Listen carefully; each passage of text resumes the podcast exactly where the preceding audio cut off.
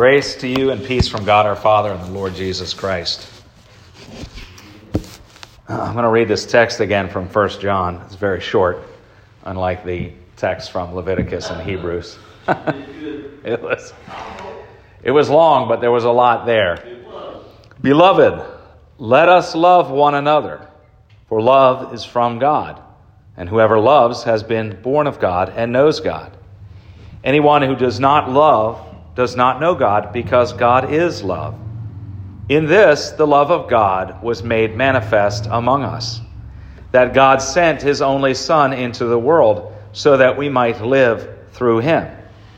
In this is love, not that we have loved God, but that he loved us and sent his Son to be the propitiation for our sins. That's 1 John 4 and verses 7 through 10. Love, love, love, love, love, propitiation. Actually, love is repeated 10 times, not including beloved, before we get to propitiation. John speaks to his beloved, and he says we are to love one another. We have, uh, and we love one another because we are loved by God. We are loved by God because God is love. And what is God's love? To understand that, we need to look at this uh, definition that he gives in verse 10. In this is love, not that we have loved God, but that he loved us and sent his Son to be the propitiation for our sins. So God's love is defined by propitiation for our sins. To help make this concept more clear, I want to look at these lessons from the Old Testament, and that's why I picked Leviticus 16, which is the Day of Atonement. And uh, that's when that's the prescription of how the Day of Atonement is to be observed. And also from Hebrews 9, which helps us to understand the Day of Atonement and understand atonement in general and understand propitiation and what that means exactly. So, first, we read from Leviticus 16. God had appointed Aaron as the priest, but you'll notice that Aaron could not even enter the holy place without first uh, making atonement through the prescribed sin offering. He was uh, also to make atonement for the sin of all the people of Israel by sprinkling the blood of the bull over the mercy seat and in front of the mercy seat. The mercy seat, by the way, is the object that sits on top of the Ark of the Covenant. But the mercy seat is the place of God's dwelling. So God dwelt among his people in Old Testament Israel right there in the mercy seat. And uh, for that reason, there was a veil, you know, that covered the mercy seat. So Aaron, the priest, or the priests that followed him, wouldn't be exposed to God's presence on the mercy seat and, and be uh, struck down. So there was a veil that covered it. And then when they went, when they entered behind the veil, besides the offerings that they were to, to make that were prescribed, they used incense because the smoke covered God's holiness. It, it covered God so that it provided the cover that they needed. So God prescribed this very particular way that things were to be done. Um, and once Aaron, or the priest that would come after him, uh, had made atonement for the holy place, they also made atonement for the tent of meeting and atonement for the altar. Once all that was done, then he was to present a live goat. And the priest would lay his hands on the goat, on the head of the goat, and make confession on behalf of all of the people of Israel. He would confess their sins, and they would put them on that goat. And then the, the uh, once all the sins were placed on the goat, of course, this is the scapegoat. This is where the word scapegoat comes from. Then the goat would be taken out into the wilderness and released. And as the goat is released and goes off into the wilderness, so do their sins. They're taken away, their sins are taken away. Um, this is the Day of Atonement, and this was to be done every year in the tenth month. They had a very, or is it the seventh, the tenth day of the seventh month? I, I can't remember. I'm sorry. The particular day is not not consequential for us, but the fact is that they did this once a year to make atonement for all of the sins of Israel. Now we come to the passage from Hebrews 9, where we see that the sacrificial system of the Old Testament was a picture of what was ultimately to come in Jesus Christ. As we read in Hebrews, Jesus Christ entered once for all into the holy places, not by means of the blood of goats and calves. Remember, that's how the priest would enter, is they would make atonement by the means of the blood of goats, calves, bull, uh, but by means of his own blood, thus security, securing an eternal redemption. And further, uh, Hebrews says, For Christ has entered not into holy places made with hands, which are copies of the true things, but into heaven itself, now to appear in the presence of God on our behalf. Nor was it to offer himself repeatedly as the high priest enters the holy places every year with, with blood not his own, for then he would have had to suffer repeatedly since the foundation of the world. But as it is, he has appeared once for all at the end of the ages to put away sin by the sacrifice of himself. This reminds me of uh, Paul's writing to the Colossians when he's speaking about the Old Testament ceremonial laws. And he says, These are a shadow of the things to come, but the substance belongs to Christ. See, all of this that was happening in the Old Testament sacrificial system was a picture. And what, what God is telling us is that the true substance of that is Christ Himself.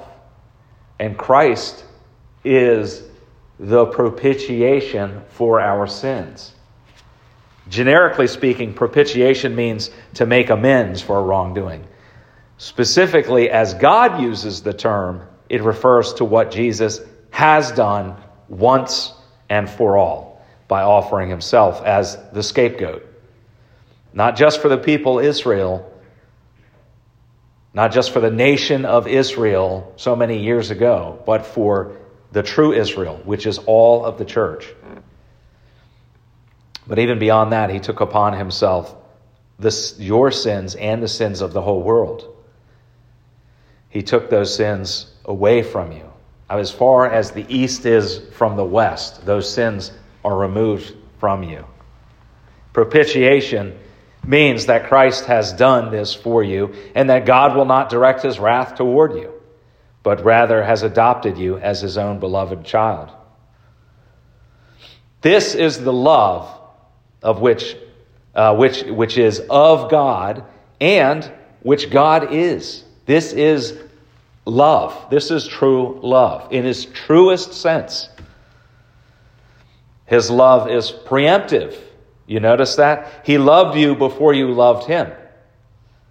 And his love for you was not contingent on your first, you first loving him. He acts first. His love is preemptive. The illustration I've used in the past for this is, is uh, the, the sort of picture of your low point in your life, whatever that might be. That low point, the point where you were the furthest away from God, where you were mired in sin, and you could look on, on it now and perhaps and, and you can see that point in your life. Utter rebelliousness, whatever. That's the point. At that point, Jesus looks at you and says, Yes, I will die for you. Not because of it's not because you were such a lovely person and he just said, Oh, I just I have to have you in heaven. You're so such a graceful you have such a, a gracious disposition and uh, you're so well behaved and everything else. No, he didn't, he didn't do that. God's love is preemptive. God comes to us first when we're wretched, like you know, the dog that's biting at your hand and he's still continuing to try to feed you and you're snapping at his hand and biting. That's, that's the way Pastor Hank used to say it. It was a, a, a great illustration, you know. God is the hand that is feeding you and we're the rabid dog that's snapping at that hand. And God just keeps coming. So his love is preemptive. He loves us uh, and his love moves us. This love that God has shown us, a preemptive love, it's not warranted by our conduct or our disposition, but it is given freely on account of who He is. Not on account of who you are, but on account of who He is. I mean, I suppose you could say, well, it's on, on account of who I am, a child of God, beloved of God. All people can say this. He loves because He yeah, ultimately, it goes back to God. It's because of who He is that He loves. Some people feel like they need to clean themselves up before they can come into church. No, you got it wrong. It's not, you don't clean yourself up so you can come in here. This is the place where you get clean. This is the only place where you really get clean. Everything else is just works righteousness crud. This is the place where you get clean. All right. And we now, because we are recipients of this love, we have it in us. We now are equipped to love in this truest sense of what it means to love, not as the world defines love. The world's definition of love varies, and it's generally something that can be imitated. Um, I mean, you know, this is pointed out in the scriptures that even even tax collectors love those who are for their own good, you know, for their benefit, you know. But this is a different kind of love. This is, remember, this is a reflection of God's love, which is preemptive, loving us when we were not lovable. And that's the kind of love that's inside of us. That's the kind of love that we're able to show others, loving them when they're not quite lovable. The love of God is something that dwells inside of us, and we don't have to look at it and imitate it because it's in our Christian DNA. It's, it's a part of who we are. We desire this uh, to show this love toward others, and especially toward one another. That's one of the reasons that we gather together as we are now for the mutual support and encouragement of each other. We express God's love to the world because it is in us. Not because we're called to love. We are. I mean, there's no question. Christians are called to love others, sure. That's not really what John is saying here. He's not saying, you, you better get busy loving people because you're called to love. He's saying, you have love. You have it to share. And the world doesn't have this love. This is true love. The world doesn't have it because it's not, it's not in us by nature. But you have it because God has it and God has given it to you. So you have this love. So you are free to love others even when they're unlovable. The gospel doesn't demand that you give love to others. The gospel is that in Christ, God has loved you. And He has loved you very specifically. He has loved you by giving His Son, Jesus Christ, to be the propitiation for your sins. In Christ, you are forgiven. In Christ, you are loved. In Christ, you are set free to love others, not because you must, but because you can because that is who you are in Christ. The peace of God, which passes all understanding, keep your hearts and minds in Christ Jesus. Amen. Amen.